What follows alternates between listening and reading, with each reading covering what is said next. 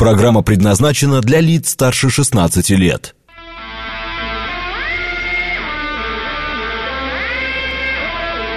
Восемь ноль семь в Москве.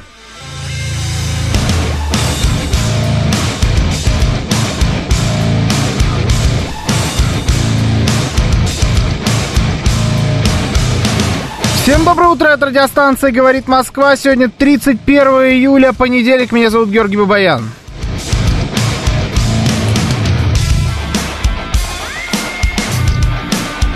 Так, э, доброе утро. Как думаете, Украину продавят на прекращение огня и гарантиям? Угу. Сейчас обсудим, сейчас обсудим.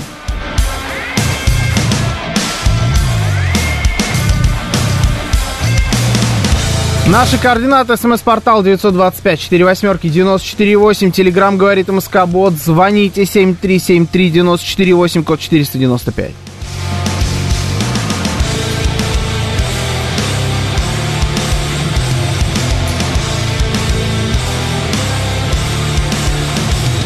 Так, ну что, во-первых, нам так или иначе надо будет обсудить, э, естественно, все то, что происходило вокруг Москвы-Сити. Э, получается, когда это? В ночь субботы на воскресенье, да, это происходило?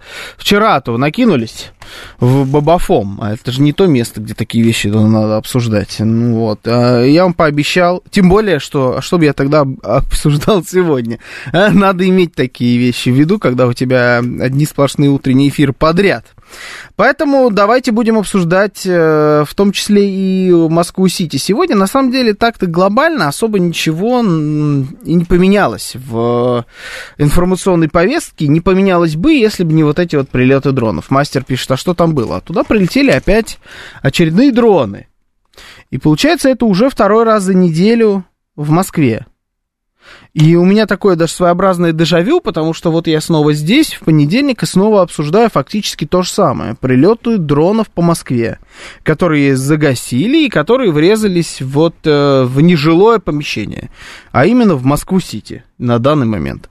И бешеное было количество в очередной раз шуток, что вот, там это недовольные клиенты бахнули по эскортницам, чтобы не платить, там вот всякая такая история.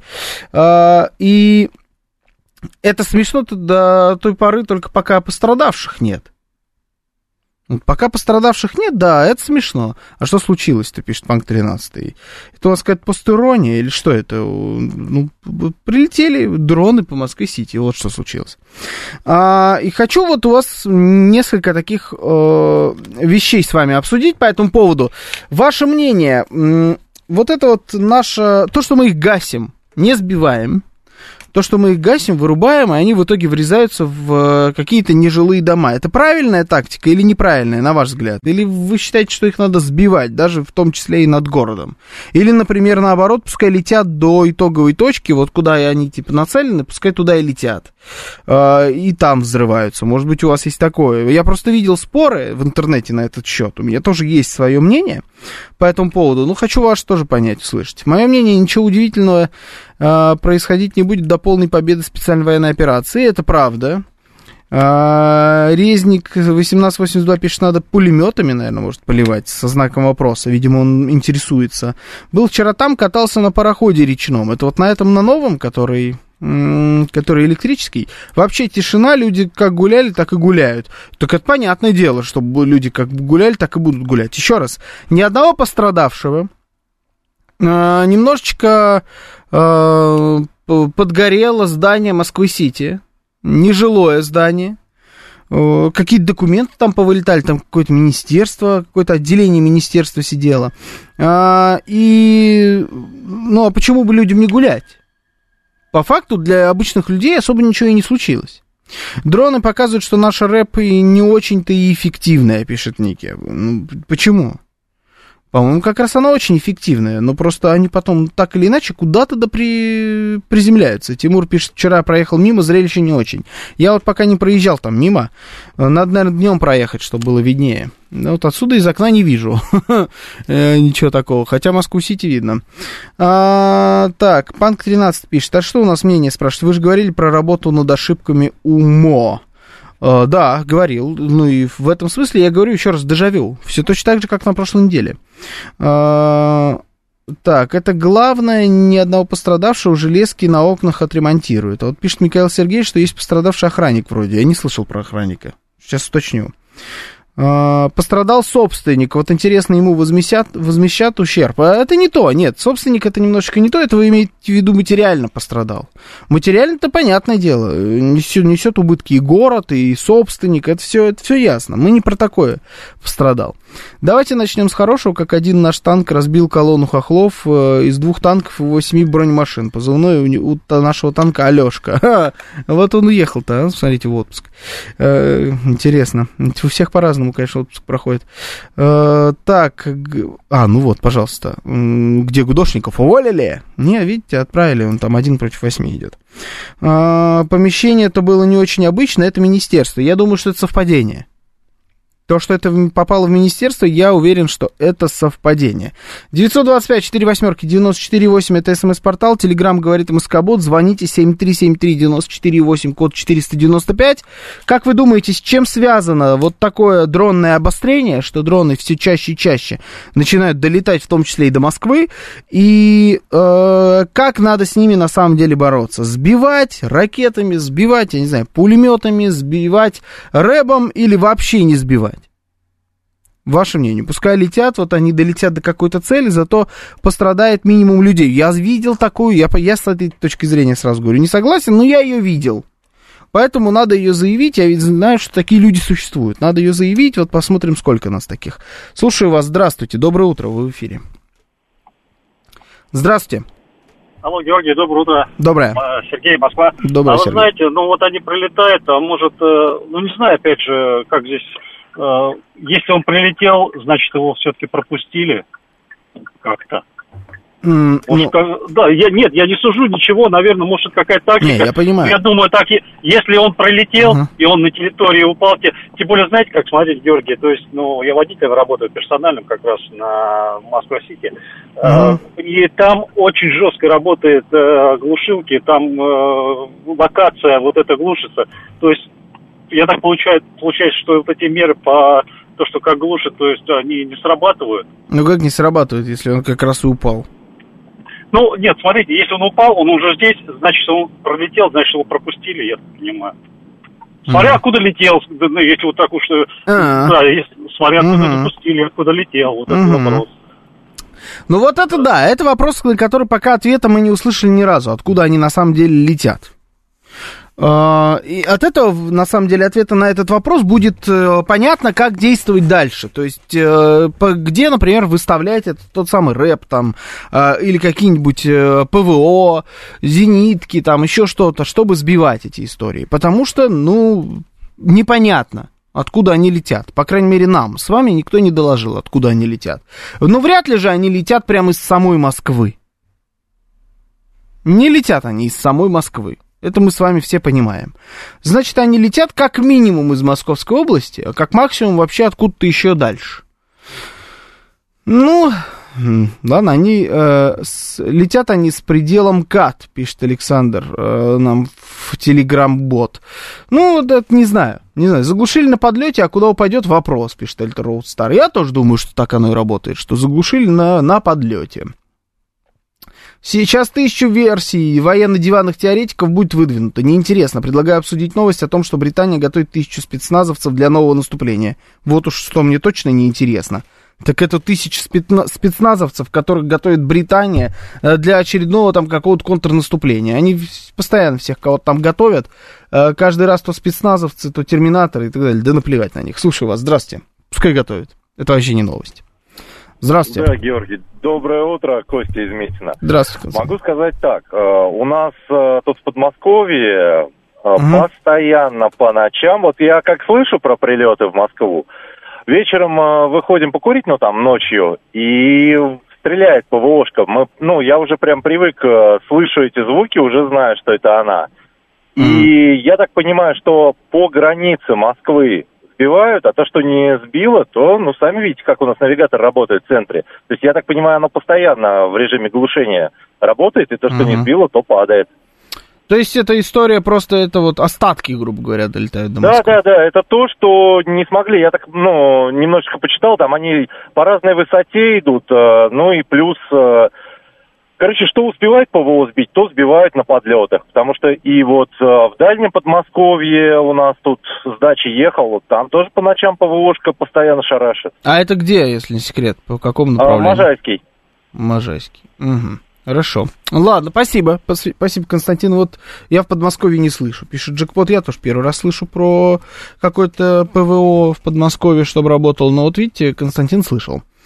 А, дрон это мопед с крыльями на радиоуправлении. Когда мы его глушим, мы убираем управление. Дрон становится неуправляемым. При этом двигатель заглушить нельзя, а, по, потому как двигатель тупой механический. Поэтому, когда глушим, мы просто канал управления нейтрализуем, и дрон неуправляемый летит случайно, куда долетит. Это да, это понятное дело. А, понятно, что так и работает. Но ну, я вообще вам, знаете, как скажу?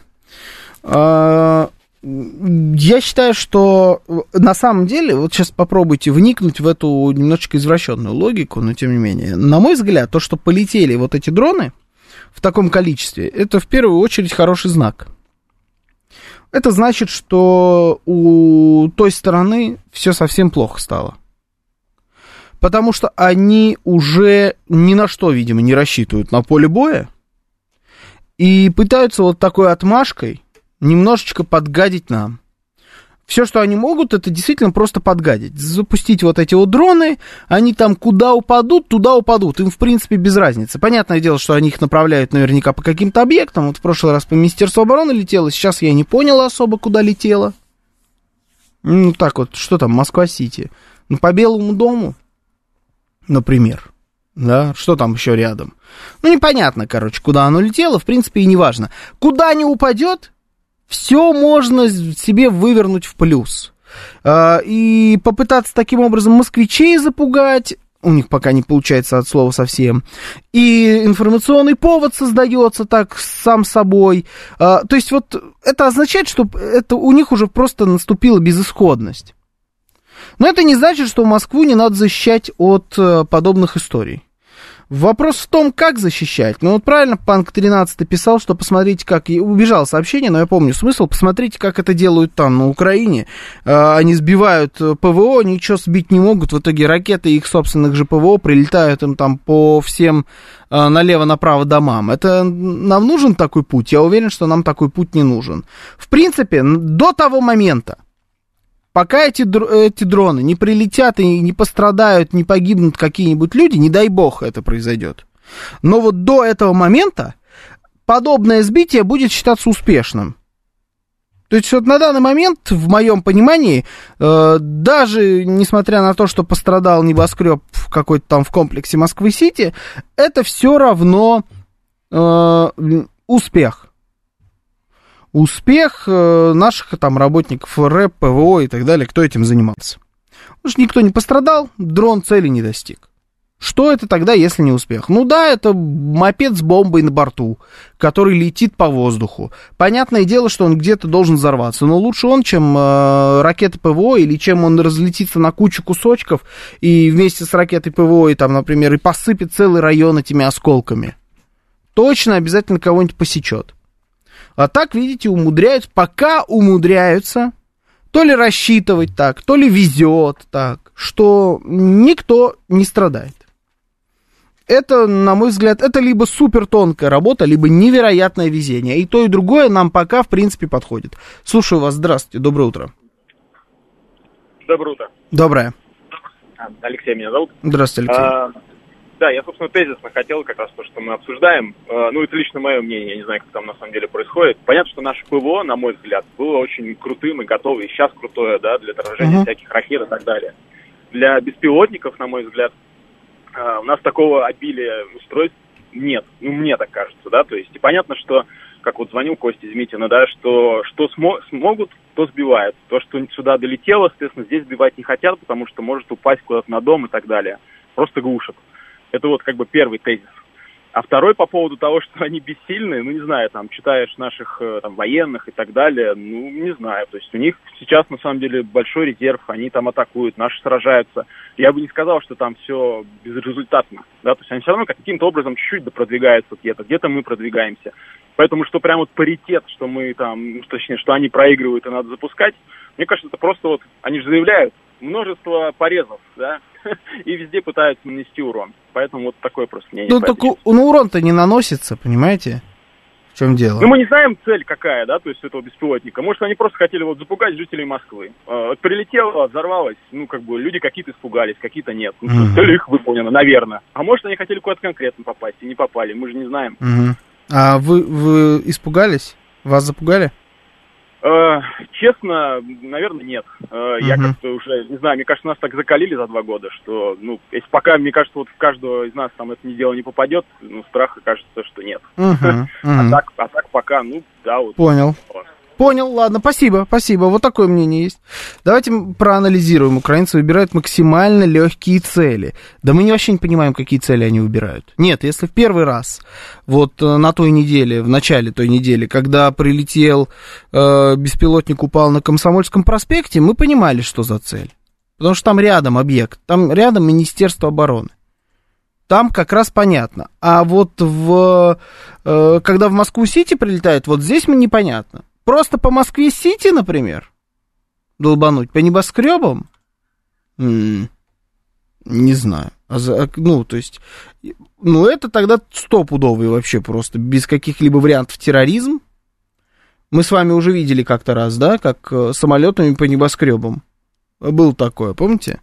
Вот это были, были террористы. Вот если, если их цель Москва-Сити, то это просто очень странная цель. С точки зрения войны, с точки зрения терроризма, она мне понятна, да. Но я думаю, что это нет. Я вообще вполне рассматриваю такой вариант, что он просто на шару запускается уже. Ну, то есть пофиг, пускай летит, где-нибудь да упадет, нам не важно.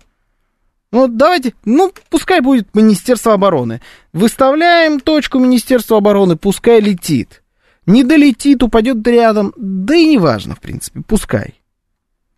То есть Министерство обороны легкая цель? Нет, не легкая. Но у них задача другая. Просто чтобы немножечко где-то что-то подкоптилось. Может, кого-нибудь убьет, может еще что-то. Информационный повод. Нам нужен информационный повод, нам нужно немножечко перемоги добыть, хоть какой-нибудь. С тем, что они там где-то продвигаются, что у них там какие-то резервы и так далее. Вот пока это все в буквах, э, на страницах телеграм-каналов. Меня это не интересует. Вот когда факты какие-то появятся, что они действительно там, э, вот у них появились эти резервы, что они реально куда-то продвинулись не на какие-то метры, а вот начали хоть какие-то, хоть по минимуму выполнять цели своего контрнаступления, вот тогда мы сможем говорить о том, что у них есть хоть какие-то успехи на фронте. Пока это полнейшая фиаско. Вот на данный момент, 31 июля, это фиаско. Нам заявляют о том, что у них опять идет очередная волна их супер-пупер контрнаступления. Хорошо, наблюдаем. Зачем мы им позволяем этот информационный повод иметь, пишет Анастасия. Каким образом мы, мы им позволяем? Это Ирина Жукова пишет. Интересно, а можно без Сити? Просто Москва. В смысле? Что это, что вы имеете в виду? Москва-Сити это комплекс небоскребов в городе. Как можно без Сити? Он так называется. Назывался бы он, я не знаю, кошечка-собачка, мы бы его так называли, но он называется Москва-Сити. Мне это не очень нравится, но некоторые говорят Москва-Сити. Можно так, хотите, Москву Сити буду называть. Слушаю вас, здравствуйте, добрый, доброе утро. Да, доброе утро, Георгий, доброе утро все. Э, добрый док на линии, спасибо за эфир. А, да, смотрите, а, ну, что касается вот этого обострения, да, последнего, скажем так, а, с чем оно может быть связано? Я считаю, и многие, допустим, военные эксперты об этом, да, тоже говорили и говорят, что, во-первых, первая волна была связана с предстоящим на тот момент саммитом НАТО, э, на котором, к которому, значит, э, украинцы должны были... Первая волна показать. чего, извините, добрый док? Ну, первая волна вот этих беспилотников, пару недель назад, которая была, uh-huh, uh-huh. имеется в виду. А, значит, а, поскольку контрнаступ, ну, э, скажем так, а, не увенчался успехом, да, на тот момент, нужно было, ну, что-то показать что вот контрнаступ вот так, ну, хотя бы вот такие удары мы наносим. А, значит, это не сработало. А сейчас я думаю, что ну, последние там по Москве-Сити, да, в том числе там даже по Таганрогу, вот эти ракеты и так далее, а, это, а, значит, к предстоящему, опять же, сборищу в Рамштайне, по-моему, то ли 8 то ли 18 я не помню, августа должно состояться. То есть они отчаянно пытаются своим кураторам, а, я так вижу, показать, что вот мы что-то можем, у нас собственно, все на мази и так далее. И в плане пропаганды тоже, как ни странно, много делается вот этими вот ударами, да, потому что, если взять, например, я подписан, да, на несколько украинских каналов, вот именно угу. как бы украинских, и то, что творилось, например, в каналах а, после а, удара, да, так называемого по, ну, недалеко от Министерства обороны, да, да. который у нас происходил. Да. Это вообще там выкладывались в первые часы такие, ну, условно говоря, видео, естественно, где-то смонтированные, где-то снятые, а, что чуть ли там не Министерство обороны изнутри горит, там горят какие-то документы, все спасайтесь и так далее. Э, Русне, mm ну как они называют Русне, да, да, да. А, Русне капец, и все вообще, все, короче. А, а ведь, э, скажем так, неискушенный, да, потребитель информации, рядовой там украинец или там какой-то другой человек, даже живущий там, а, он же с легкостью это может и поверить, и как бы ему промоет может, да, что вот Россия ничего не может даже защитить, там Минобороны свой не может, и так далее, и да. тому подобное. И Москву бомбят, и Москва там летает от, э, от беспилотников, от этих.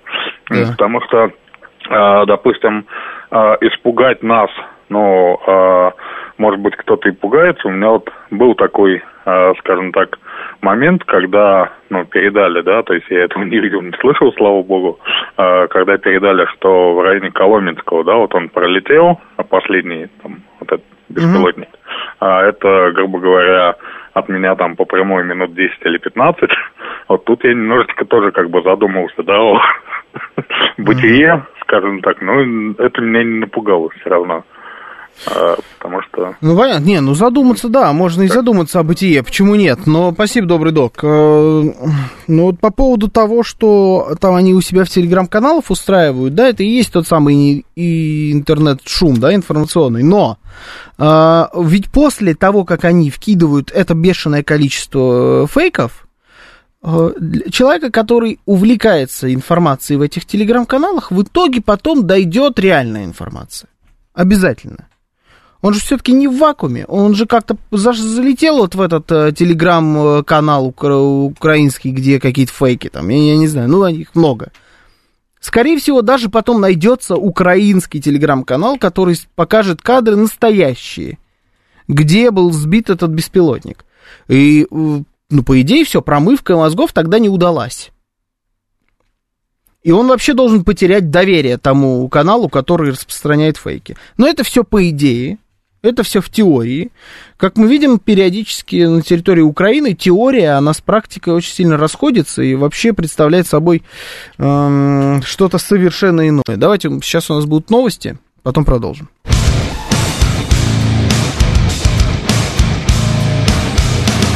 Восемь тридцать пять в Москве. Сегодня 31 июля, понедельник. Это радиостанция «Говорит Москва». Меня зовут Георгий Бабаян. Всем доброе утро.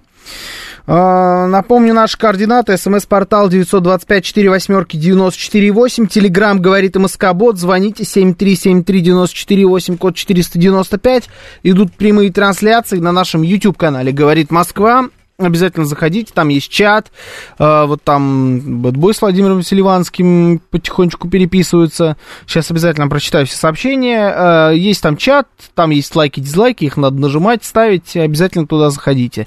Также идет прямая трансляция во ВКонтакте и в Телеграм-канале «Радио говорит МСК» латиницей в одно слово.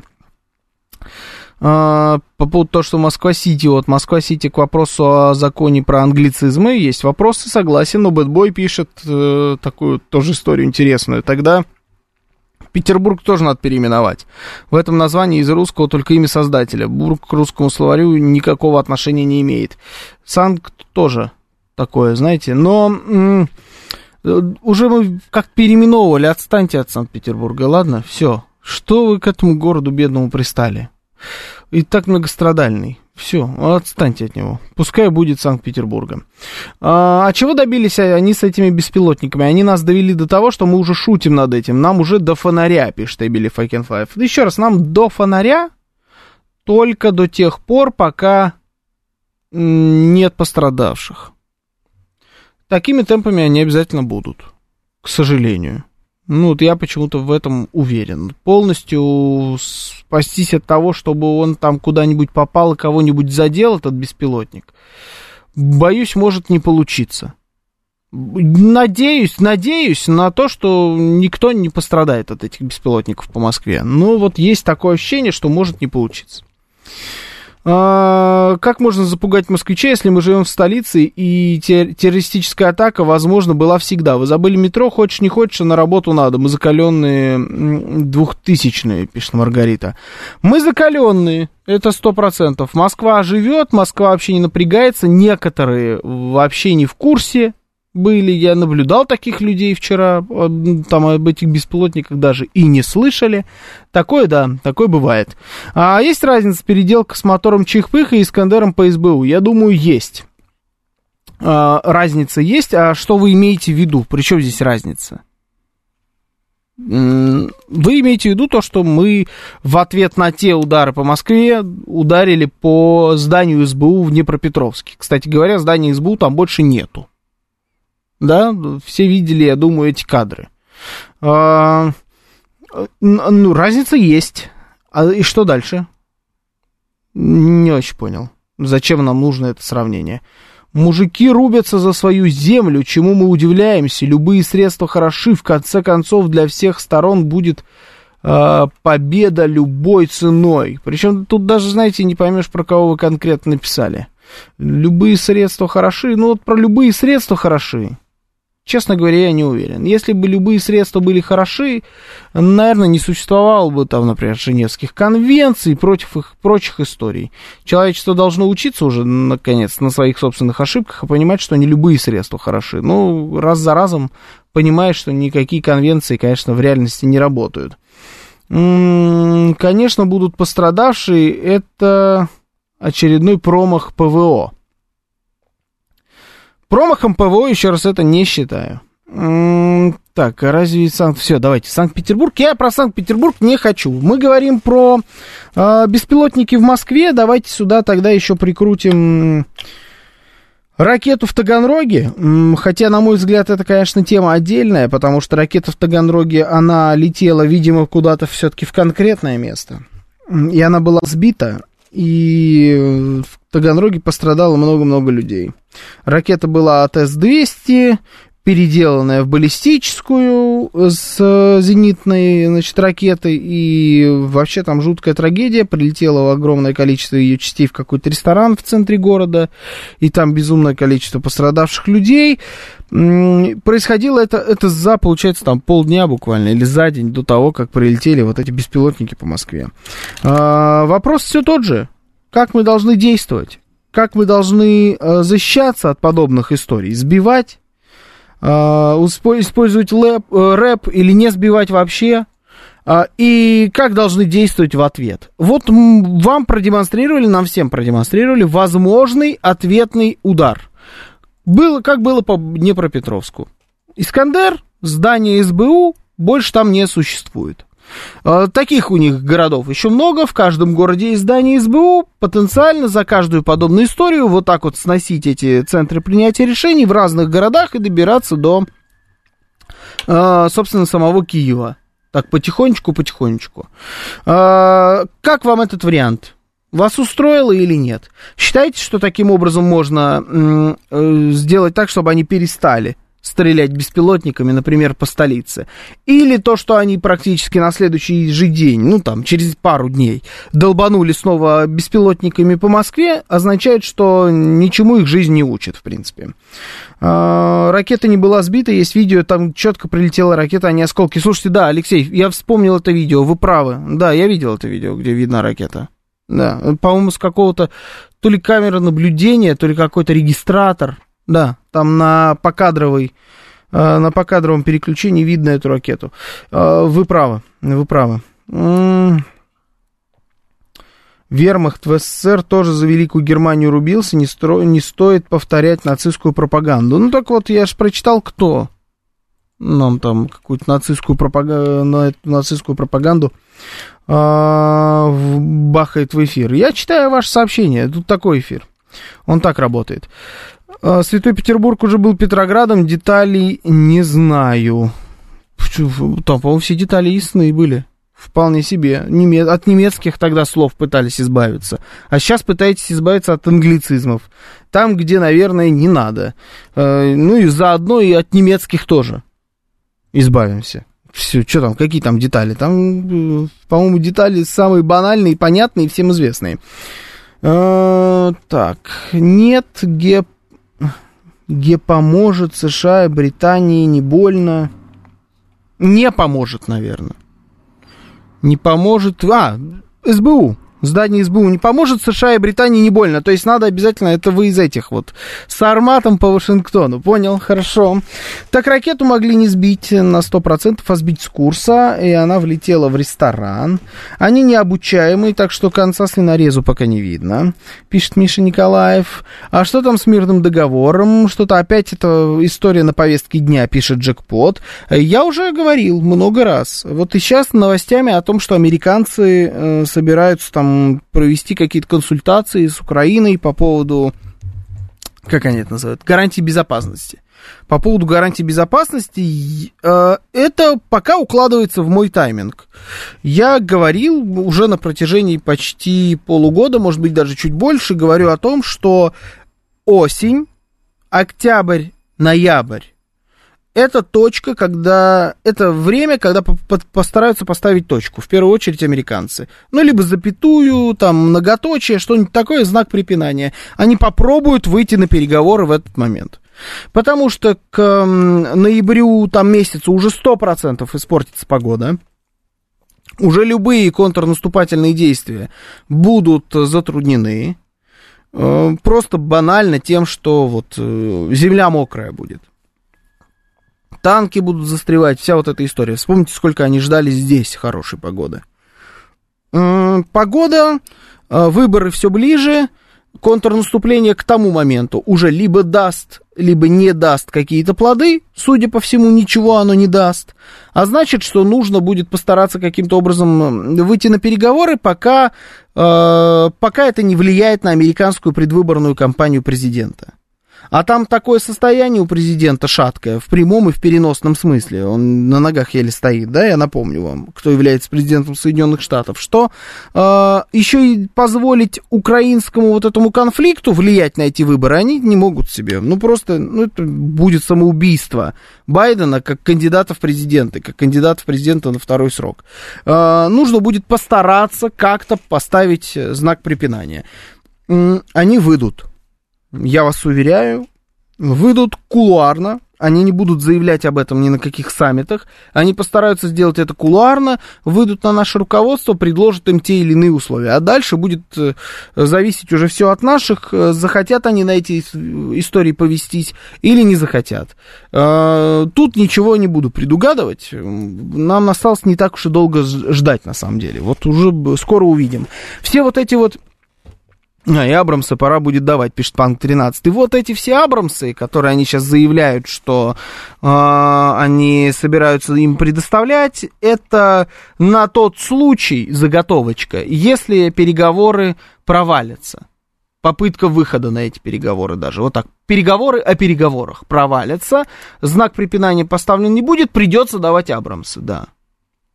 И то, обратите внимание, они уже на полгода оттянули выдачу своих танков. Я думаю, что они оттянут ее еще на полгода спокойно оттянут. Они не хотят давать никакие Абрамсы. Поэтому здесь можно это использовать как те же самые самолеты, как такую, вот это вот, знаете, как мультипалка такая перед ослом, да, у него тут морковка висит, заставляет его идти вперед. Вот у них только там Абрамс висит. Хотя, говорят, он тяжелый, значит, палка какая-то очень крепкая попалась. 925 4 восьмерки 94,8, телеграмм говорит Москобот, звоните 7373 94,8, код 495. Э, давайте поддержим украинских призывников и вспомним про военкоматы. Нужно срывать мобилизационные мероприятия. То есть имейте в виду бить в Киеве по... Это Владимир Селиванский пишет, бить в Киеве по военкоматам, например. И не только в Киеве, вообще во всех городах. Интересная мысль, не слышал ее пока. Никогда. Вы как будто первый кто предложил бить по военкоматам. Ну, а, для меня это странно, если честно. Ладно, Владимир, если в Киеве взорвать все военкоматы, то на, призыве, на призыв это не повлияет, они без военкоматов тянут мужиков по внешним данным, выглядит Живчиков, значит, годен. Я не знаю насчет Живчиком, я видел просто потрясающий видеоролик, как э, такой такая классическая, знаете, зарисовка. Мы все видели эту картину. Дикий какой-то пляж на какой-то реке, э, такой вот, где место, где лежат на, на полотенце, это э, вытоптанная трава. Знаете, ну, все там были, вот около, около берега вытоптанная трава, там лежат какие-то дамы, и вдруг приезжают какие-то военкомы туда и начинают там тянуть мужиков. И в э, первом, кого они хотят вытянуть, это самого здорового, но он здоровый по всем параметрам. То есть он здоровый и в высоту, и в ширину, и в длину, и по диагонали, и вообще вот как угодно. И в разрезе он достаточно большой. Ну, то есть он вот по всем параметрам. Он прям гигантский, жирнейший муж, мужик. Но он, объективно говоря, гигантский.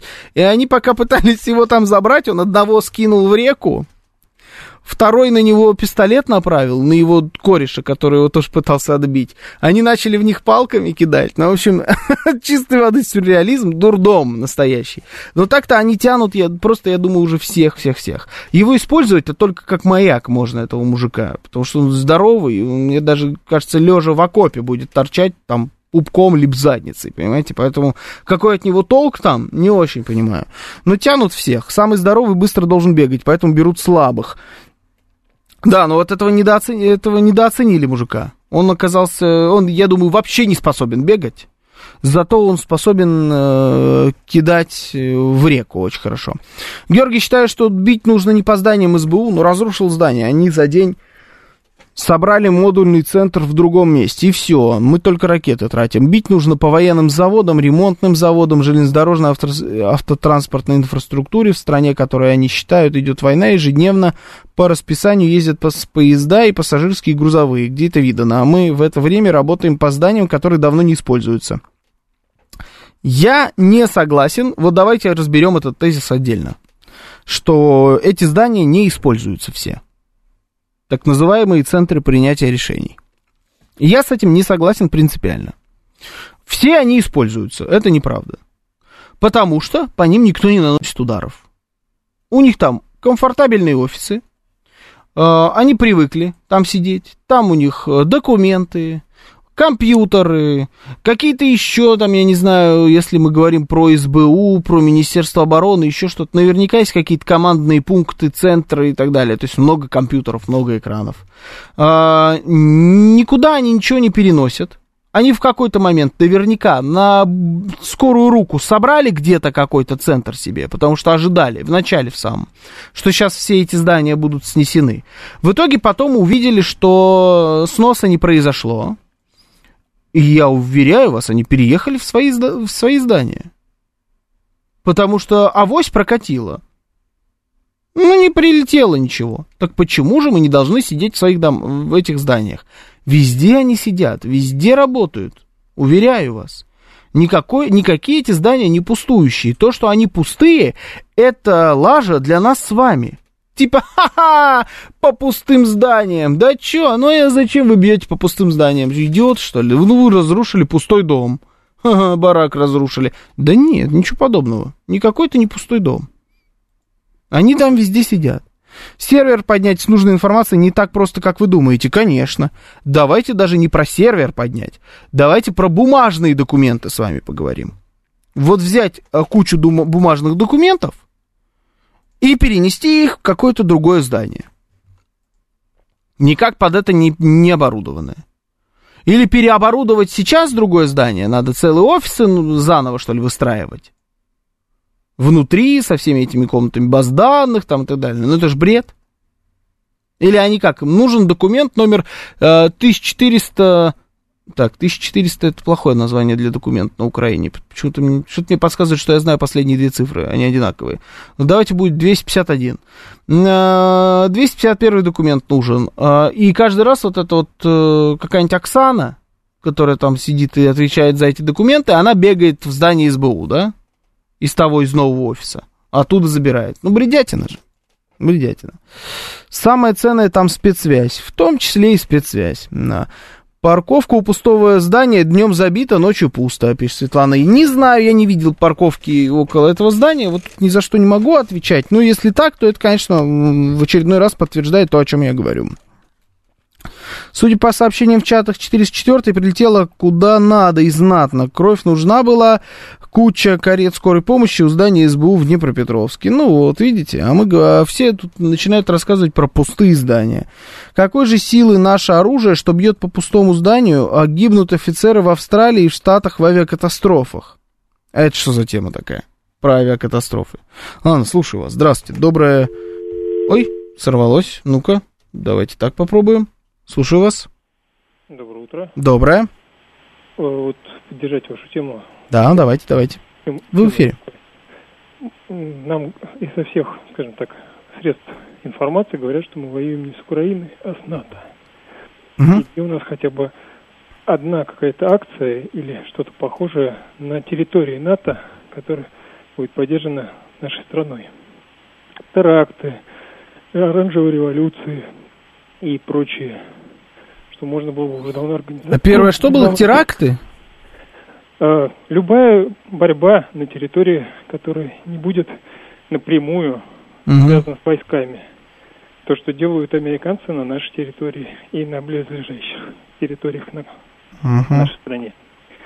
У нас есть диаспоры русские, которые могли бы нам в этом поддержать, которые могли бы провести разные перевороты и прочие акции, которые нам необходимы в данный момент, чтобы воевать с НАТО. Но не напрямую, как это делают они с нами, а через uh-huh. помощь на тех территориях протестующих против uh-huh. той власти и той политики.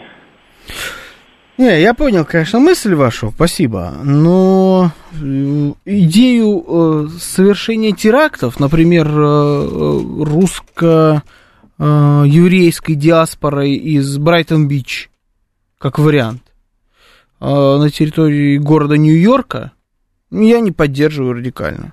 Ну, это просто не по-нашему. Не наши методы. Оранжевая революция, оранжевая революция было бы неплохо.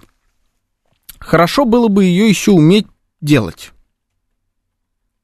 Для того, чтобы совершить оранжевую революцию, нужно готовиться к ней на протяжении нескольких лет, может быть, даже десятков лет. Ее надо готовить, надо взращивать поколение. Надо подкармливать нужные источники информации и средства массовой информации. Нужно подкармливать лидеров общественного мнения, чтобы по щелчку в нужный момент они все выступили с одинаковыми заявлениями. И все работали на вашу повестку, как минимум. И на вашу аудиторию, которую вы тоже подкармливали и взращивали. Поэтому это так быстро не делается. А по поводу терактов нет, резко нет. И еще раз нет. Слушаю вас. Здравствуйте. Доброе утро. Доброе утро, Георгий Сергей Алексеевич. Здравствуйте, Сергей Алексеевич. Здравствуйте. Здание СБУ в Днепропетровске. Да. Вот вы обратили внимание, как только ударили, угу. они сразу закукарекали, что там никого не было.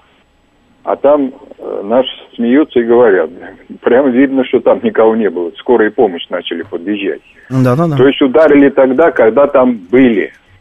То есть цель за ними следили, за этими зданиями. Как только туда попало нужное количество людей, сразу ударили. Вот наши офицеры центрального аппарата Минобороны, Генштаба, там, Министерства обороны, э, видов вооруженных сил, э, вооруженных сил сидят тоже в отдельных зданиях, там, в Москве, там, и т.д. и т.п. Каждый офицер знает свое место на запасном командном пункте. На запасном командном, командном пункте все системы связи, все то же самое, что у него есть на постоянном месте в мирное время, есть там. То есть у него он знает свое место, номер комнаты, где, чего, на запасном командном. Туда сразу выезжает в особый период и на учениях то же самое. Поэтому бить просто по зданиям символически, это значит тратить просто свои ресурсы и делать это ни к чему. Как только на банный кто-то заедет, кого нужно, они сразу ударят наших. Угу. Ну хорошо, значит, ждем, когда подъедут. Спасибо, Сергей Алексеевич. Никогда не понимал выражения не наши методы. Методы не могут быть нашими или не нашими. Метод, методы бывают эффективные и неэффективные. С эффективной неэффективной, да, но наши не наши тоже могут быть. Э, вы считаете, что нам нужно терроризм каким-то образом поощрять? Ну как? Вы о чем вообще, мастер? Мы террористами должны стать сейчас? Террористические акты начать делать в Нью-Йорке или в Лос-Анджелесе? Мне кажется, очевидно, что нет. Нормальный человек не может подобную вещь поддержать. А значит, не наш метод. Оранжевая революция мне нравится. Это я не говорю, что не наш метод, но мы не умеем ее делать. Еще варианты предлагайте. Мы здесь с вами об этом разговариваем, обсудим. Терроризма нет, революция да, но мы не умеем. Вот. А, так, из, изваляться в дерьме легко, а вот отмыться потом непросто, пишет э, Лис Хитрый. Это про терроризм, видимо. Генерал армии погиб в результате крушения одномоторного самолета в Мэриленде. А, это я слышал, да, ПОЦ. Спасибо, Панк 13, скинул вот эту новость. Намекаете на то, что это они таким образом обеляют людей, которые погибли на Украине? Типа, типа погиб в Мэриленде. Ну, как, какое совпадение, да, что они там пачками. Ну, может быть, может быть, да. Вполне допускаю, почему нет. Э, генерал-майор армии наверняка мог э, быть человеком, который там каким-то э, обучением занимался и руководством прямо на месте. Вполне может быть, да, да. Африканские страны должны сделать революцию в США, а мы в этом им поможем, пишет Александр. Переоценивайте африканские страны и их влияние на э, черных ребят Соединенных Штатов. Выдать дочь нашего э, Конунга замуж за сына их Конунга, пишет ПС. Ага, понятно. Вы так говорите, как будто что-то решаете, пишет Александр. Это еще вы взяли? Я решаю, ну я вот забанить вас могу. вот это я решаю, это правда. А так нет. Просто рассуждаем. Пытаемся нащупать варианты. Вот у нас есть вариант, который привели в действие. Это ракета по зданию СБУ. Есть еще какие-то варианты, типа вот кто-то там говорил про терроризм, не дай бог, кто-то говорил про революцию, вы можете предлагать еще что-то. Просто нащупываем, пытаемся понять, хотя бы для самих себя, а, по какому пути нужно пойти в ответ на то, что они пытаются ударить беспилотниками по столице нашего государства. Сейчас новости, потом продолжим. Программа предназначена для лиц старше 16 лет.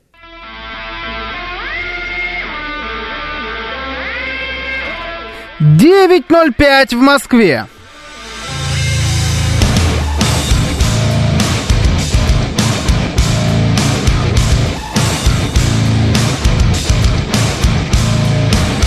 Тридцать первое июля, понедельник, радиостанция «Говорит Москва». Меня зовут Георгий Бабаян, всем доброе утро.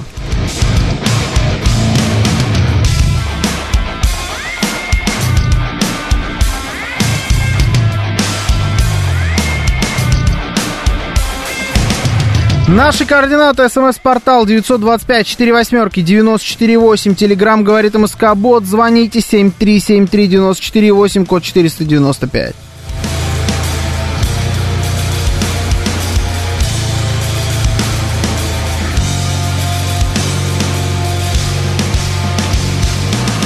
Овен пишет, нужна кампания, чтобы стимулировала недовольство народа в Штатах и очень усиленно. При своих больших проблемах не до чужого дома. Да пойди туда доберись.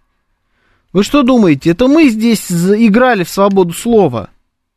Это мы здесь такие, ну что, ну, там, BBC русская редакция, признанная иноагентами, пускай работают. А эти вот тоже какая-нибудь там название каких-нибудь осадков канал, пускай тоже работают. Они что, ну просто другая точка зрения. А вот э, э, там и какой-нибудь Есены, он пускай работает, и, конечно, все виды радио свобод, не свобод, признанных иноагентами тоже. А там-то хренушки. Никто не дает вам работать. Как вы собираетесь продвигать хоть какую угодно повестку?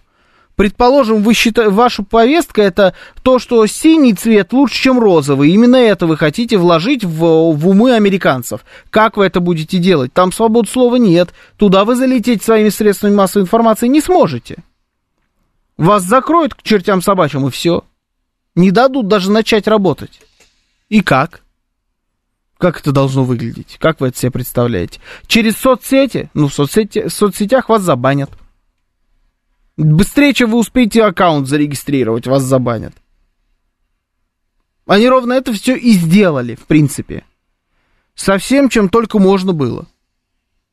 Например, с э, телеканалом RT, который там работал. Они его закрыли. Не дали ему работать. Причем это был канал, который был зарегистрирован как средство массовой информации там. Это был американский канал. По всем американским нормам, правилам и законам. С американским учредителем, со всеми делами. Ну, закрыли и все. Это хорошо. Предложение, я еще раз говорю, мне нравится. Революция. Поднять всех, значит, латиносов и негров, чтобы они в едином порыве пошли и снесли президента Соединенных Штатов. Классная схема вообще, обалденная. Как это сделать-то?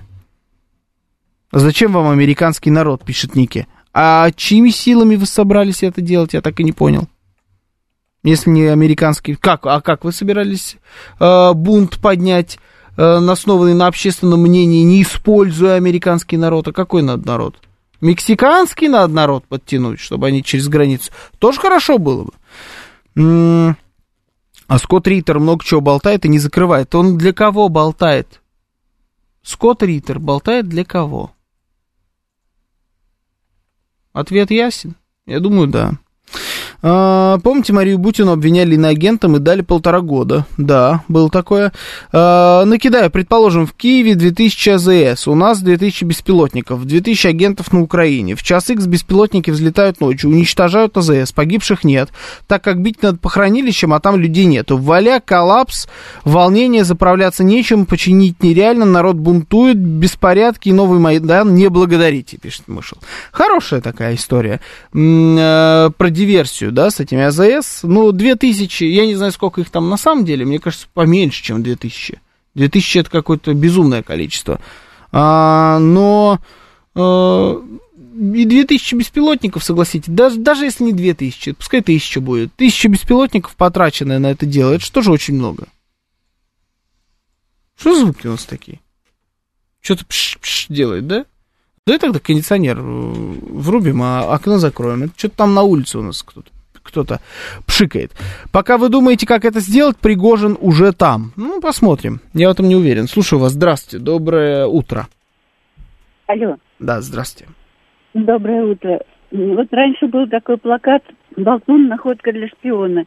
Угу. Рассказывают, что наши ребята нашли какую-то группу и определили, что это диверсанты, украинцы, только по цвету не то скотча, не то пластыря. Вот зачем это на весь мир объявлять, что у нас цвет красный, а у них какой-то другой? Или вот пленных... Э, Все ну, знают, какой у кого цвет. Это не новость. Ну, хорошо. Пленных берут, объявляют их имя, фамилию, они рассказывают что-то. Наши ребята героические тоже, имя, фамилия известны. А если наши попадут в плен, а если украинцев этих обменяют, их уничтожат, зная, что они сделали, какие подвиги, сколько они сбили кого-то, чего-то сожгли. Как вам кажется? Я не понял, кто кого должен уничтожить, когда кого берут в плен, потом ну, вот освобождают. Украинские, плен, и... украинские да. пленные выступают у нас по радио, называют их имя, фамилию, они рассказывают, где у них что, как там плохо, как у нас хорошо. Если угу. их потом обменяют украинцы, да. А, им же плохо придется. Пленным украинским у себя да. дома им придется да. плохо, а нам не наплевать ли? Да. А вот наших называют тоже по именам, фамилиям, кто что сделал, кто что совершил. Вдруг они попадут в плен, тоже может быть беда. Нет? А если не назовут имя, фамилию, он что, за ну, Тараса ну, Поросенко, что ли, сойдет? Он рядовой, он ничего, ничего, неизвестно ничего, как он воевал, какой он герой. Ну, они же звери, нет? А, ну вот здесь я логику хоть какую-то понял. Ладно, хорошо. То есть... Ладно, давайте, да, дальше пойдем. А, это не наша проблема, пустим. Да, все, давайте дальше. К, так, давайте на... У нас трансляция же идет на YouTube, я не помню, я в этот раз говорил или нет. Заходите, ставьте лайки, дизлайки. Очень мало лайков, пожалуйста, накидайте побольше. Ну, ну это несерьезно, народ. Учитывая, сколько людей смотрит, столько лайков, ну это просто какой-то плевок мне в душу. Поставьте, пожалуйста, побольше лайков. А, еще во ВКонтакте и в Телеграм-канале у нас идет прямая трансляция. Вот на YouTube читаю чат. М-м- Виктор Булавка пишет, завалить оружие мексиканские наркокартели. Вот это хороший вариант, вот это мне нравится. Вот это да. Завалить оружием мексиканские наркокартели, почему нет? Хотя многие вам скажут, что это тоже не наша дорога, потому что это ну, наркотики. Они все-таки наркокартели продают наркотики. То есть мы будем финансировать тех, кто продает наркотики. Но вот э, мне такой вариант нравится. Вы можете со мной не согласиться, но мне такой вариант нравится. Но пока мы этого не делаем. А там тем более э, э война же идет с этими наркокартелями. Они уже и так завалены оружием к слову. Но может завалить еще больше. А, так, что здесь есть еще интересного? М-м, взорвать интернет-кабель на дне Атлантики, пишет Виктор Булавка. К чему это, кстати говоря, приведет? Вот мы взорвем его, и что дальше? А, так, у меня есть два действенных, э, видно, варианта. Первый – это бить в ответ, упала ракета в жилом районе, отвечать ракетным ударом по жилым районам крупных городов. А, а второй? Второго нет. Бэтбой написал только один вариант из двух. Хотя и зачем ты его пронумеровал? Подразумевается, наверное, что есть второй, если есть первый. Ну, тут как-то не, тут нет второго. В здании СБУ могли быть наши пленные, пишет Вячеслав Арх. А могли быть еще единороги. Чисто теоретически. Это же здание СБУ Шрёдингера, да? Мы вообще понять не имеем, что там внутри, что кто там снаружи и так далее. Ну, наверное, ну могли быть. Могли не быть. Что, что это значит, ваше сообщение?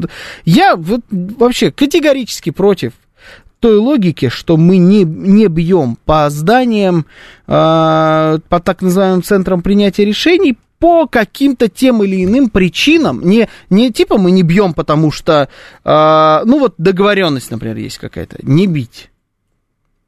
Или э, там какой-то, я не знаю, сговор, или не, не видим смысла. Нет. А вот если мы не бьем, потому что, э, типа, ну а зачем, а какой от, какой от этого толк? Я за то, чтобы все здания были разрушены, вне зависимости от того, сидит там кто-нибудь или не сидит. Потому что, э, когда стоит здание, у нас все еще есть два варианта. Там либо кто-то сидит до сих пор в этом здании СБУ, либо кто-то не сидит. А когда здание разрушено, вариант остается только один. Вот теперь там точно никто не сидит. Вот я за такой вариант. Меньше, просто срезаем лишнее. И поэтому вот, а там могут быть пленные, а там могут быть мирные, а там могут быть, я не знаю, кто, а там мог, могла быть самая лучшая кафешка в городе, там варили такое капучино, это тоже для кого-то наверняка будет э, причиной. Это все чушь какая-то. Самое настоящее. Поэтому вот э, без разницы там. Э, пустое, не пустое, мы уже разобрались, что никакое оно, скорее всего, не пустое. Просто разбомбить в ответ на каждый подобный прилет беспилотников или ракетой по мирным объектам. Э, прилет уничтожения одного здания. Э, разобраться сначала со всеми зданиями СБУ во всех городах украинских больших. А потом потихонечку точно так же размотать все объекты киевские. Тоже считаю, что здание СБУ нужно уничтожать, там компьютеры, картотеки, рабочая документация, которая точно будет уничтожена. Серж 144 пишет. Факт. Светлана и пишет, не кормить, закрывать зерновую сделку и ждать, пока он выполнит свою часть договора. Так это уже сделали. Уже закрыли зерновую сделку. А, а что будет, если завтра собьют украинский борт номер один? Нет никакого украинского борта номер один. Он не летает на своих самолетах. Он вообще старается не летать, если вы про Зеленского. Поэтому ничего не будет, он не летает. Наша ошибка, э, что мы думаем, что протесты в США это оно само от народа. Эти протесты, кого надо протесты и когда надо. Э, это факт. Так речь идет о том, чтобы мы сделали свои протесты чтобы это наше надо протесты были, понимаете? Но до туда тяжело добраться. Вот по всем параметрам. Они просто банально далеко. И казалось бы, 21 век, километры уже такой, такого влияния не имеют, это уже не так важно. Ну и что, что один на одном континенте, другой на другом континенте, все, что нам нужно, это кнопочку нажать, и мы уже с ним можем поговорить о чем угодно, да? Но на самом деле это все еще имеет значение. И туда очень тяжело просто банально дотянуться. Ну, они хорошо, хорошо в этом смысле информационно обороняются. Они в игры не играют. Они ни с какими э, либеральными свободами не заигрывают. Когда им невыгодно Соединенным Штатам, они делают вообще все, что угодно, чтобы им вдруг резко стало выгодно. Так было э, испокон веков. Вот когда вдруг в какой-то момент после войны, да, как, как просто такой примерчик, когда после войны э, японская автомобильная промышленность начала вставать с колен, и начала заваливать в первую очередь американский рынок дешевыми э, своими автомобилями малолитражными, которые еще и э, там вот по всем этим новым американским топливным, топливным законодательством тогда проходил, там был кризис э, в этот момент топливный, когда они начали заваливать э, рынок своими машинами, и такие корпорации, как Chrysler, Ford, General Motors начали нести безумные потери, и вставали уже на грани разорения полного.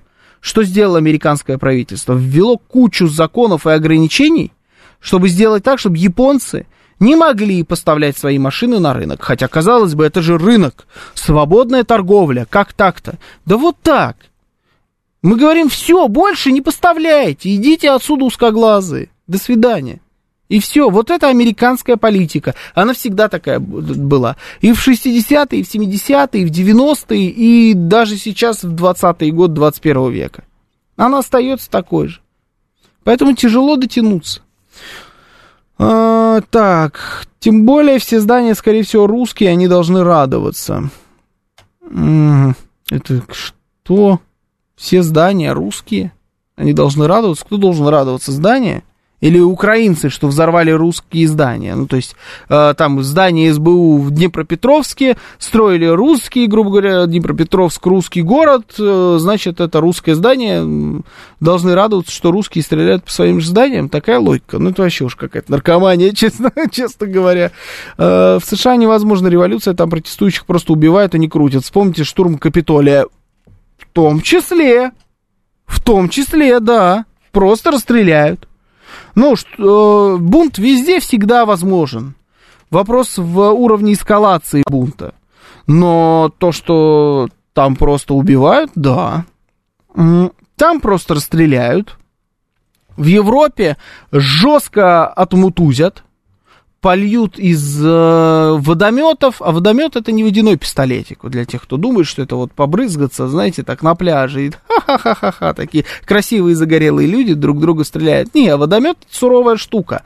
Там бешеный напор, который сбивает тебя моментально с ног, соответственно, ты там можешь удариться головой об асфальт или еще что-то, у тебя от него невероятных размеров синяки остаются, вот прям гематомы такие, если тебе попал куда-то этот водомет. Ну и плюс от него холодно банально. А вот эти, когда во Франции в той же применяли водометы, э, там погодка была так себе. Поэтому водомет это серьезная штука. Но вот в Европе просто мутузят жестко. Всем, чем только попадется под руку. Резиновые пули еще идут в ход и газ. А в Соединенных Штатах, если надо будет, прям пули настоящие пойдут. Э, человек имел в виду сделать полную декоммунизацию и дерусификацию инфраструктуры, пишет Думер. Э, ну, может быть, хорошо. Э, я не заигрывал бы с этими вот э, декоммунизация, дерусификация. Э, ну, здание надо уничтожать. Так, Георгий, а вот поджоги военкоматов, шкафов, ЖД, это для чего? Где истоки? У нас здесь?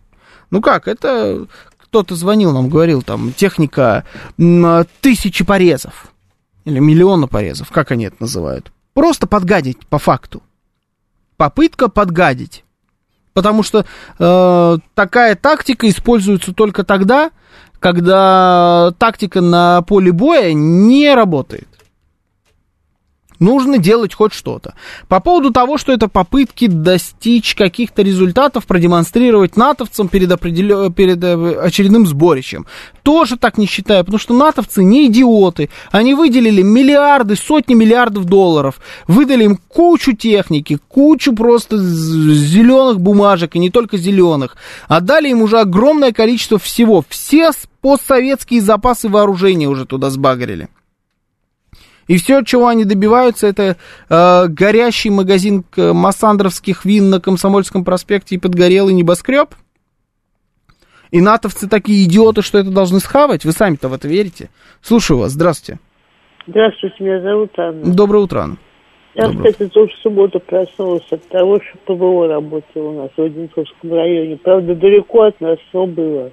Ага. Вот. Неприятно, я вам хочу сказать. Не страшно, но вы сами понимаете, неприятно. Но это бог с ним, переживем, не такое переживали. Вот смотрите, Георгий Романович, угу. долбанули мы по зданию СБУ. Думаю, что там интересного в Телеграме. Взяла планшет у нашего водителя Андрея и стала искать. Надо самой, кстати, подписаться, что-то ей. Ну ладно.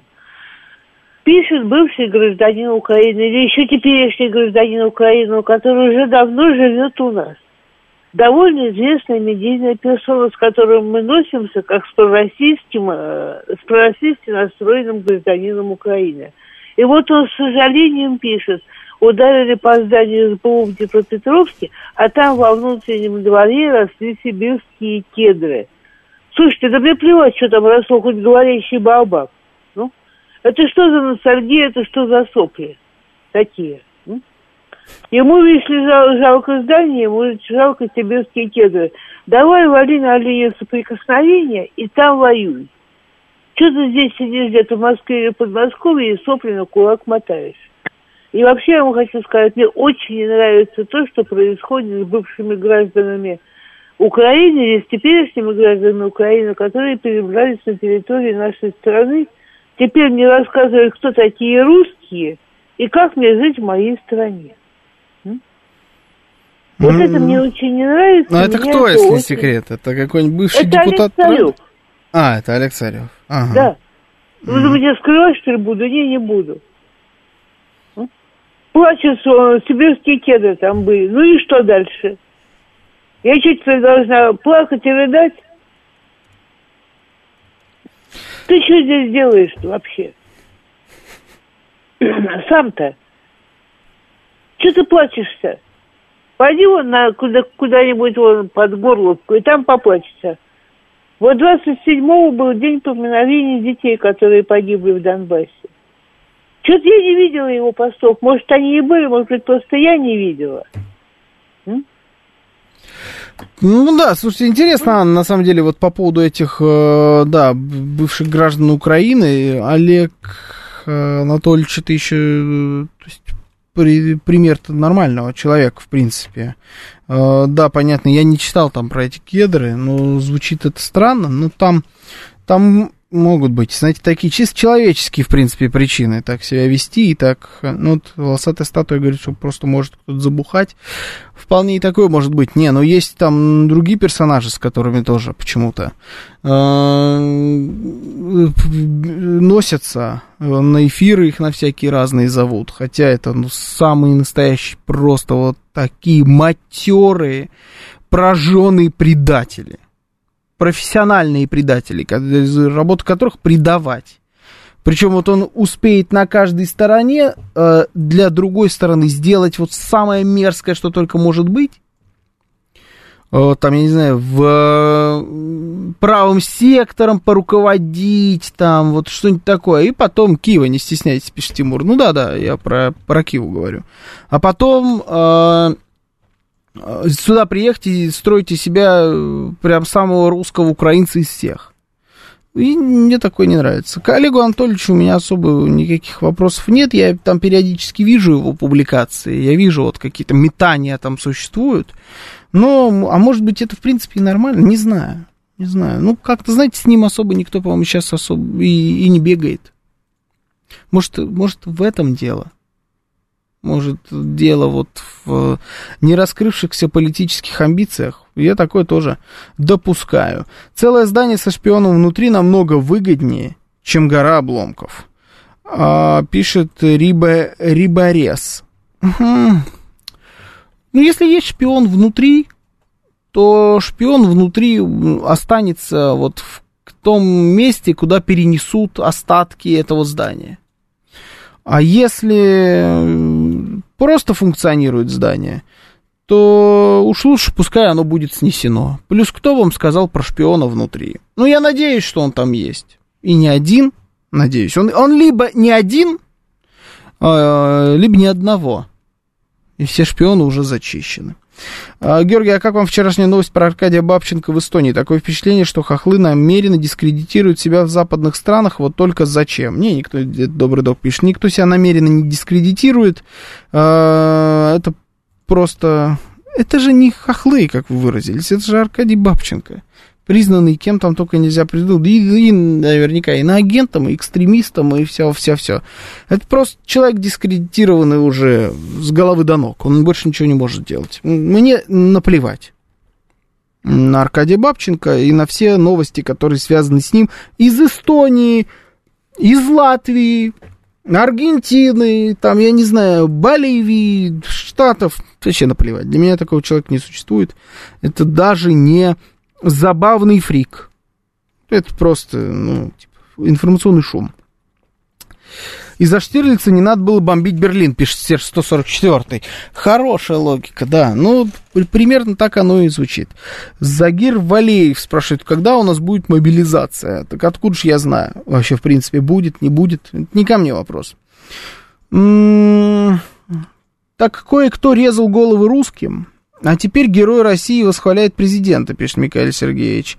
Может и Киева, если его в последующем поставить президентом Украины, тоже будет себя вести. Не понял я, о чем идет речь, но Киева президентом Украины, это вот все. Я уверен, знаете, в чем? Вот только абсолютно точно уверен.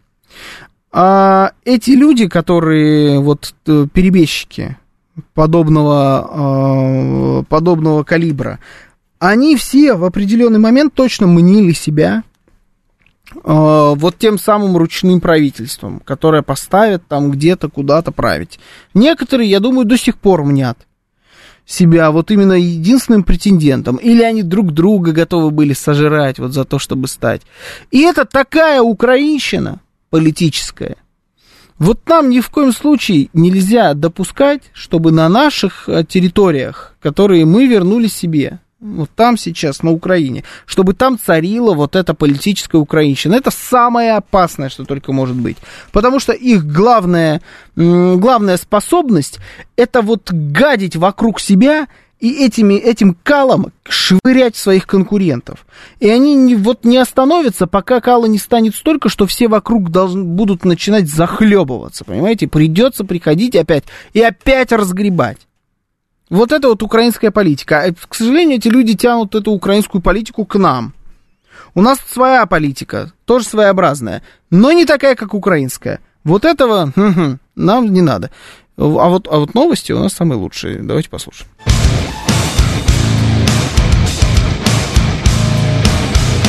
9.36 в Москве. Сегодня 31 июля, понедельник. Это радиостанция «Говорит Москва». Меня зовут Георгий Бабаян. Всем доброе утро.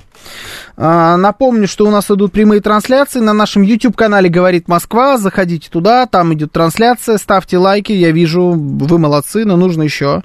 Давайте еще лайков поставим. А, там есть чат, можете туда писать, друг с другом переписываться. Тут, в принципе, так этим и занимаются. Вот народ друг с другом обсуждает темы нашего эфира. А, также идет прямая трансляция в ВКонтакте, в телеграм-канале «Радио говорит МСК» латиницей в одно слово. А, и смс-портал, наш координаты. смс-портал 925-48-94-8, телеграмм говорит МСК-бот. Можете звонить по номеру 7373-94-8, код 495. Так ведь минута рекламного времени в Prime на первом стоит порядка двух миллионов. За такие бабки и черта лысого в эфир затащат. А, что вы имеете в виду? Что кто-то платит Первому каналу 2 миллиона рублей за то, что его зовут в, в эфир? Интересно у вас представление о том, как работает телевидение. Мне в вашем мире пожить хоть чуть-чуть, знаете. Еще, может быть, всякое интересное бы узнал. Ладно, давайте немножечко отойдем от этой темы. Пойдем по такой, по моей формуле отбоя, на самом деле. Последняя новость нашего эфира немножечко отстраненная. В России выросло число автосалонов. Это новость конца прошлой недели. А, ну, она такая, мне кажется, особо к времени не привязанная. То есть, если бы я ее в январе сейчас обсуждал, тогда, наверное, да, там уже какое-то другое было бы число автосалонов. Тем более, что у нас есть еще несколько новостей, а, которые с этим так или иначе связаны. А то, что в конце прошлой недели, просто не успел с вами ее тогда обсудить. Выросло число автосалонов. По состоянию на середину июля в стране насчитывалось 3,3 тысячи точек продаж автомобилей, что на 272 больше, чем в апреле, сообщили в автостате. Связано это с тем, что за три месяца было Расторгнуто 176 дилерских соглашений и заключено 448 новых. То есть дилеров больше. Основной прирост обеспечивают, естественно, китайские бренды, на которых уже приходится 47% всех автосалонов. Вот так вот за полтора года китайцы э, захватили половину рынка. Получается так, да? Большую часть новых дилеров обеспечили марки, ну и тут всякие разные интересные марки. Чанган, Байк, Джак, Джетурка и некоторые я даже не слышал никогда. СМ, СВМ какой-то, что это такое? Черт его знает. Короче, стало больше автосалонов. Причем, насколько я понимаю, тут подсчитываются, видимо, какие-то прям официальные дилеры. Хотя я уверен, что больше в первую очередь стало людей, которые занимаются продажей или перепродажей автомобилей так называемых перекупов. Они могут объединиться в автосалоны, они могут э, просто в одиночку работать. Ну, в общем, этот бизнес пошел, особенно был момент, когда был интересный курс, и все начали ввозить машины из-за рубежа. Но сейчас ввели повышенную какую-то пошлину за ввоз автомобиля. Э, я сейчас точно найду, загуглю, как эта пошлина выглядит там по объему мотора, ну то есть за любую машину, которую ты доставляешь э, откуда-то из-за рубежа, ты должен заплатить пошлину. Если у тебя э, мотор, по-моему, по-моему, за любой мотор. Просто чем больше мотор объемом, тем больше это пошлина выходит. Утилизационный сбор, пишет Андрей Первый. Да-да-да, во, вот он. А, что немножечко накладывает определенные у, ну, особенности на рынок. Мы явно получим какие-то Утилизационный сбор повысили с 1 августа очень сильно. Вот. Получается, это у нас когда? Завтра. С завтрашнего дня. А, получится, что у нас немножечко как-то поменяется ценообразование на рынке, судя по всему. И вот я у вас хочу узнать. А, мы постоянно, практически каждый, каждую неделю обсуждаем какие-то изменения на нашем рынке. Где подорожало, там, я не знаю, вот сейчас рубль-доллар Гречка, недавно я видел где-то такую новость, тоже вроде как подорожала. А, где-то наоборот что-то подешевело. Зерно дорожает. Но у нас этого зерна куча, мы его вообще бесплатно всем раздаем. Ну вот, короче, теперь давайте машины. Как на вас вот за эти полтора года повлияла вся эта ситуация на автомобильном рынке? Вы э, покупаете, например, стали покупать машины бэушные, но привычного производителя. Например, вы любили, всю жизнь ездили на Мерседесе. Сейчас новый Мерседес в салоне практически не достать, а если он там стоит, то он стоит каких-то конских денег. Поэтому вы, например, пригнали себе из Беларуси Мерседес. Либо вы пересели на китайца, и вообще вам нормальный китаец. Либо вы, может быть, пересели на китайца, потому что вы не доверяете машине из Белоруссии. Принципиально. Вы бы хотели. Ну, не доверяете машине из Белоруссии, поэтому пересели на китайцев, потому что боитесь наткнуться, например, на какую-нибудь э, мошенническую схему или обман, или машину, которая там разбитая, разваленная, скрученный пробег, вот это все, вам некогда с этим разбираться, вы это ничего не понимаете, поэтому решили просто пересесть на китайца. 925 4 восьмерки 94 8, телеграмм говорит МСК-бот, звоните 7373 94 8, код 495, трансляция, YouTube, ВКонтакте, телеграм телеграм-канал радио, говорит МСК латиницей в одно слово. Китайцы сильно не должны подорожать, остальные, если даже уже плюс 20%, все равно. Я купил же не китайца нового на Новый год, сам э, жду новую Весту Спорт к февралю, и там ценник меня устраивает, пишет Костя Изметина. Во как. Но Volkswagen заменил 4 форсунки, заплатил 200 тысяч рублей, пишет Игорь Тумкин. Что за Volkswagen? Э, вот, я думаю, вот, ну, интересно. 4 форсунки. Ну, наверное, тогда что-то такое, да? Не это, не суперсерьезное. Значит, 200 тысяч это очень дорого. Планирую купить Camry, Camry 6 это, наверное, да, чтобы просто ездить. А, пишет Саша Зум. А сколько стоит сейчас нынче Camry? Даже интересно. А, миллионов пять? новенькая Камри стоит. Китайцы себя еще покажут лет это через пять. Так, Щукин щелкает эти темы как орешки, не отбирайте его хлеб. Ну, то, что, да я не отбираю, я думаю, у него этого хлеба навалом. Там он этот хлеб тестирует, он этот хлеб, это не... просто чуть-чуть, чуть крошки со стола соберу вот так вот, программу мотора и пообсуждаем. А, Веста спорта и смеется Владимир СНС. А вот что вы смеетесь? Ну, может, кому-то нравится Веста Спорт. Я, правда, тут смотрел ценники на Весту.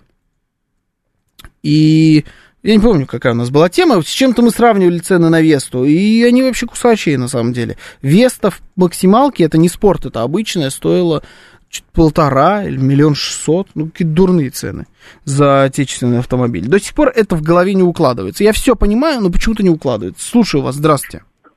Доброе утро. Вот мне машина нужна обязательно. У меня дети, ребенок инвалид. И угу. я, я еду на Сузуки Витара. И сделала 17-й плановый, ну, планировала сделать 17-й плановый ТО. Да. И мне выкатили счет в 52 тысячи российских рублей. А раньше было? Да. Ну, раньше в пределах 20. А это что, масло, фильтры? Да, это элементарные работы, это ну просто офици... Э, делали у официалов какое-то время, значит, была гарантия. Потом uh-huh. машина состарилась, и когда у меня был ДТП, значит, мне крыло надо было поменять, мы ждали три недели запчасти. Uh-huh. Это очень неудобно, поэтому китайцы, конечно, рулят. А вот поехать не к официальным дилерам не пробовали? Ну, в итоге пришлось, конечно. Угу, в итоге пришлось. Ну, понятно, да. 50 тысяч рублей было предел 20. Разница существует. Александр пишет, ни за что на Китай не сяду, поменял немца на немца и доволен, но цены на запчасти стали дорогие, что Европа, что японцы и так далее. Тауран, форсунки 120 за 4 штуки, пишет Солдим это уже, это уже другое сообщение, не то, которое было до этого про форсунки Нива 2018 года. 5 э, ТО обошлось, пятое ТО обошлось у официалов 67 450 рублей. На Ниву? Это ценник на Ниву сейчас был? 67 тысяч за ТО? А что входит в это ТО? Прости господи, что, дурели что ли? А что они там делают? За 67 тысяч там можно мотор купить весь полностью, дважды по-моему. Ужас. Будущее за китайцами. За 22 год они заняли половину рынка. Нет, это 100% будущее за китайцами. Я больше вам скажу. Будущее за китайцами во всем мире. Кроме, может быть, Соединенных Штатов, если они ведут там очередные свои ограничения, как я уже говорил, вот. Как бывало в 70-х. То есть побороть честным путем, рыночным, их будет невозможно. Уже сейчас. Вот запустите их э, на любой рынок мировой, и они всех сожрут. Ценами, возможностью демпинговать цены запчастями, качеством автомобилей в сравнимых ценовых категориях, они размотают. Просто размотают. Я думаю, что их сейчас просто начнут душить таким образом, чтобы они не уничтожили всех остальных э, мировых производителей автомобилей. А они к этому близки. Слушайте, ну какие-нибудь корейцы, они уже сильно далеко. Японцы, на мой взгляд, тоже уже сильно далеко. Там больше традиций, да, традиций больше, но э, традиции они нарабатываются, это просто дело времени. А качество автомобилей уже сейчас сопоставимое, но китайцы стоят дешевле. Они всех, да, обязательно захватят рано или поздно. Но я не могу избавиться, вот я смотрю на китайцев, я не могу избавиться от ощущения отсутствия души в этой машине. Я, я своеобразный человек просто. Я вот в машине душу еще, понимаете? Вот я уверен, что таких, как я, минимум. Не там качество какое-то салона, отделку, то, как она едет, это, конечно, все, понятное дело. Но вот не вижу души. Породы часто не вижу. Хотя некоторые китайцы мне нравятся, как выглядят. Но все равно, вот, вот чего-то не хватает. И эта мысль, вот она у меня в голове сидит и не... Какая душа в реплике? Ну вот да, все-таки пока это не самобытный продукт, это пока какая-то попытка за кем-то повторить, чей-то путь пройти. С точки зрения бизнеса и захвата рынка, это путь правильный, но он просто вот мне в сердечко не бьет. Корейцы 15 лет выгрызали себе место на рынке РФ, ушли за месяц. Да, и туда с катертью дорога. А, машина без души не машина, пишет мне Кит. А, ну, мы же с вами, Артем Мишелов, говорит, знаем лучший автомобильный бренд. Артем, вы же вы БМВшник, да? Я правильно понимаю? Или, или УАЗик, какой? Варианта два. Когда речь идет о лучшем, это только либо буханка, либо БМВ. А, нет души, так как присутствует игрушечность. Ну, для меня точно так же нет души и в корейских автомобилях, если что. Kia, Hyundai для меня тоже всегда были бездушными автомобилями. Слушаю вас, здравствуйте, доброе утро, в эфире. А, здравствуйте. Да, здравствуйте. Да, а, ну, во-первых, абсолютно с вами согласен, что ну, что-то что-то где-то как-то немножко не хватает э, там души или какого-то своего образа. Вот, согласен. Но я, как и все, наверное, россияне, присматривался к ним, смотрел с интересом, как они, так сказать, развивались, захватывали, в общем-то, ну, росли, в принципе, у них достаточно широкий модельный ряд, и такое все современное, и, в общем-то, интересно, интересно. Ну, потом вот пару раз столкнулся, у меня вот э, там у родственника на работу они взяли пару машин uh-huh. китайских кроссоверов, а, ну и так еще один родственник взял там подороже, которую ну, и вы знаете, оказалось, что ну, дьявол он в деталях скрывается, да. Во-первых, не так это все и дешево. Во-вторых, очень дорогие запчасти, сервис. В-третьих, качество, конечно, ну, тут вообще вопросов нету. Ну, что там, гарантия на 40 тысяч пробега, это вообще смешно. Хотя они везде декларируют там 100 и все. Приехали на сервис, 40 тысяч. Вот. Ну, конечно, ну, может быть, когда-нибудь, наверное, надеемся, что может быть и что-то будет у них приличное. Но на сегодняшний день я утвердился абсолютно четко в мысли, что пока это все очень-очень сырое, это попытки и эксперименты, ну, как бы на угу. территории нашей страны. Поэтому угу. кто хочет принимать участие в эксперименте, добро пожаловать. Ну, понятно, вот, да. Всего есть, доброго. Да, спасибо. Китай гниет быстрее, чем ломается. Вы днище лонжероны смотрели? Литвинчев Александр пишет. Нет, конечно, не смотрел. Делать мне нечего. Вот заглядывать под днище каждой, китайскому, каждой китайской машине. Не смотрел. Вообще вопро- по вопросу их надежности это отдельная история. Но мы сейчас даже не про качество китайских автомобилей, автомобилей, а про то, что растет количество автосалонов, ведь количество автосалонов без спроса расти не будет. Это значит, что спрос на автомобили, он сохраняется, он даже возрастает. Больше людей, которые продают машины стало. Я тоже, я интересуюсь этой темой. Я вижу, что людей, которые начали э, снова завозить машины, вот еще до всех этих повышений, там, утилизационных сборов и так далее, их стало сильно больше, чем было. И они все продавали. Все расходилось как горячие пирожки. Все эти бэхи, мерседесы, э, все у меня во дворе, только в моем дворе за последний год появилось, э, ну, штук пять, наверное, минимум машин, привезенных из Белоруссии. Я просто их все видел на белорусских номерах. И это все хорошие, дорогие машины. Там среди них, например, AMG 63 Mercedes. Свежий все, ну, народ возит. И я вот там пытаюсь понять, вот кто из вас все-таки скорее человек, который привезет, или купит бэушного, но немца, например, или вот китайцы. Вы куда? Вы за простоту вы за то, чтобы не париться, либо вы готовы покопаться на площадках, поискать машины, поездить, посмотреть, найти у них какие-то нюансы, крашено, не крашено, бито, не бито, вот в этом во всем поразбираться, готовы немножечко э, копаться в истории, но, э, тем не менее, кататься на автомобиле, который э, вас устраивает полностью. Слушаю вас, здравствуйте, добрый вечер, вы в эфире. Алло. Да, здравствуйте. Григорий, здравствуйте. Виктор зовут. Я могу вам сказать, у меня машина Ipsit EXL, брал, додавал ее. Мгм. Машину, сервис замечательный, проблем нету. Диски облезли, по гарантии, значит, э, приехали в сервис, э, заказали новый диск, через неделю поставят. Э, Личный кабинет. Облезли? э, ТО. Вы имеете в виду от этого, от э, там, реагентов наших? Типа Я не такого? знаю, машина была из Нальчика, вот, э, купил здесь в ролике, в автосалоне. Ну, диски облезли, машина на гарантии, гарантия работает. Э, Без проблем диски заказали новые. Э, Сервис шикарный, личный кабинет работает. По, по машине вся история известна, когда что меняли. И еще самое главное, что, знаете, что по Ипсиду все машины идут с летней и зимней резиной. Но салона некоторые не дают эту резину. То есть продают это отдельно. Ну, не знаю, машины довольны, проблем нет. Понятно. Только мультимедиа, мультимедиа немножко какая-то мудреная. А так, в принципе, Как, на большая- мой взгляд, и у любой современной машины. Спасибо. Мультимедиа это вообще моя боль. Вот они все какие-то вот не туда свернувшие. Вот это все не то. Конечно, был у немец или японец. В Китае делают симпатичные порой модели, но цена высокая.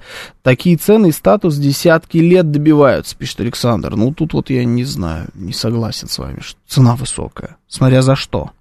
Смотря за какую машину. Если конкурентов смотреть сразу же прямо в этой же ценовой категории, окажется, что они все дешевле. Китайские машины. Вообще наплевать на новые тачки, законские деньги. Берут лохи с тремя кредитами или люди, для которых деньги вообще не вопрос. На месте всех этих покупателей нужно задуматься о приобретении новых военных навыков и снаряжения, пишет код Z. Вы прям это нормально закинули сейчас в костерок огонечку, да, дров до масла. М, Душевный запорожец, душный москвич. Очень актуально, не так ли, пишет э, Виктор. Да, слушайте, действительно, а, достаточно актуально. В Москве машина не нужна, но это вечный спор, про это мы говорить сейчас с вами не будем. Водитель такси. Jack J7. Кстати, тоже вот это проблема. Вот нейминг китайских машин это очень и очень плохо. Я даже не, я вот не понимаю, почему они от него не отказываются. Ведь когда выходят такие компании, э, как вот эти вот большие автоконцерны на иностранный рынок, обычно на какой рынок бы они ни отходили, они открывают здесь свое представительство, здесь есть как бы свой начальник, который может подсказать. Например, вот, э, вот есть такие кроссовки, они тоже говорят, сейчас должны выйти на наш рынок, я думаю, вы видели. И там вот э, они называются дурак, только э, словом, которое нельзя произнести э, в эфире. Но по смыслу это такой очень-очень сильный дурак, прям очень, вот прям законченный дурак. И вот эти вот э, кроссовки, они так называются, но это китайский бренд. По-китайски это ничего не значит, это просто какой-то набор с- символов. А на нашем языке это очень плохое слово. И ни один м, уважающий себя мужчина не будет носить такие кроссовки. Но вот выходит этот бренд на рынок. И надо объяснить, что здесь, наверное, лучше как-то по-другому назвать. А когда машина у тебя называется а, L793S Pro Max Sport Plus, э, ну, это невозможно запомнить. И вот э, у нас э, Jack J7. Это не худший вариант. Правда, тоже как-то пока отсутствует какая-то хотя бы логика. Ну ладно. А, Jack J7. Я просто даже не знаю, это что, кроссовер, не кроссовер. Пробег 30 тысяч. Машину использую по полной. Ну, понятно, вы таксист. А, не жалеете, фу-фу-фу, пока вообще никаких проблем. Ну, позвоните, напишите, когда будет 150 тысяч. Или сколько там? 130. Игорь Новицкий, да, вот вы правильно угадали э, бренд кроссовок, будут дарить кроссовки в подарок. Ну, это вот так, знаете, то есть человеку, которого вы прям не любите, надо будет дарить это в подарок. Э, А чем вам не нравится бренд Амода, например? Пишет Дэн Павлов.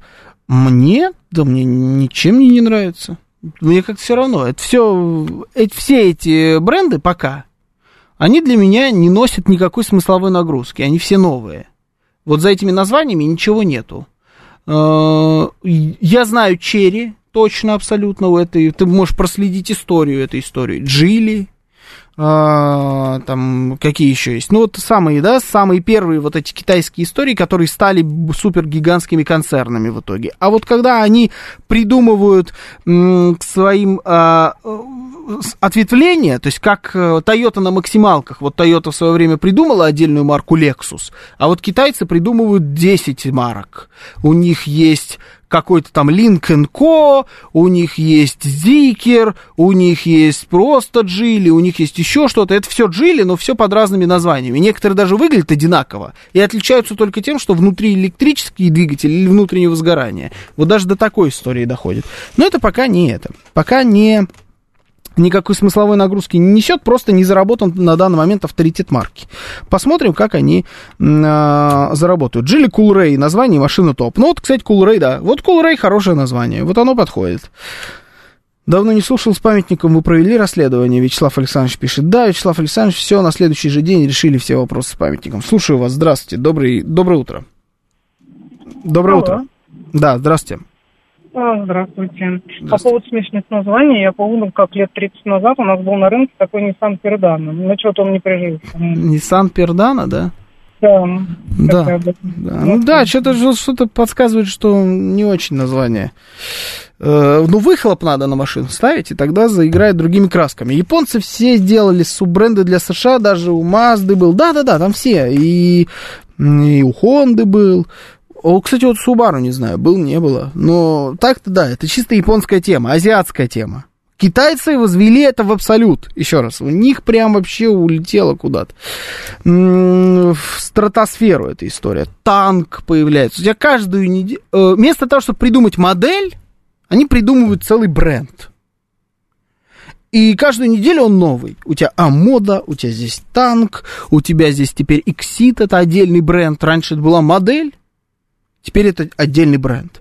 Причем все нормальные люди понимают, что какая машина, какой на самом деле бренд. Но вот зачем-то они это делают а, просто целыми отдельными марками, у них свои автосалоны и так далее. Есть смысловая нагрузка у китайцев, если конкретное авто пролетит по рынку, немного поправит и снова в рынок, но с новым именем, пишет NDD. Да, здесь я э, с вами согласен. То есть просто на, наберут себе клиента чисто качеством автомобиля, ну и потом как-нибудь его покра... покрасивше назовут. Например, Москвич, да, модель 3 первый почему-то новый москвич, но он под третьим номером. Toyota, она же Lexus, она же Scion, Crown, Daihatsu с восьмого года Subaru. Китай идет тем же путем. Э, Каптюр в Европе, Кортир, то бишь Сортир. Это правильный подход. Вот тут поменяли. Видите название? Ну, в общем, я так понял. Э, огромное количество людей у нас. Ну, получается, знаете, рынок-то, вот эта вот информация, она, она правдивая. Рынок примерно 50 на 50 выглядит. Бешеное количество людей реально ездят уже на китайцах, и... а все, кто не ездит на китайцах, не ездят на них принципиально. Потому что вот, ну, не нравится. Знакомый купил Хипхи Z, это просто космос, а не машина. Видел я на нее обзор, это действительно похоже больше на космолет, чем на машину, но породы в ней вот все равно нет. Вот что-то в ней не хватает, это какая-то игрушка, это как та же самая Тесла. Вот не машина, гаджет. Ну, мы в 21 веке живем, с другой стороны. Почему бы и не быть машинам гаджетами? А, все, если не нужен гаджет, всегда есть буханочка. Она родная наша, она до сих пор производится. Поэтому идешь просто, покупаешь и кайфуешь. А, сейчас у нас будут новости. Меня зовут Георгий Бабаян. Услышимся с вами завтра. А, и вечером услышимся. Точно, футбол же. Всем счастливо.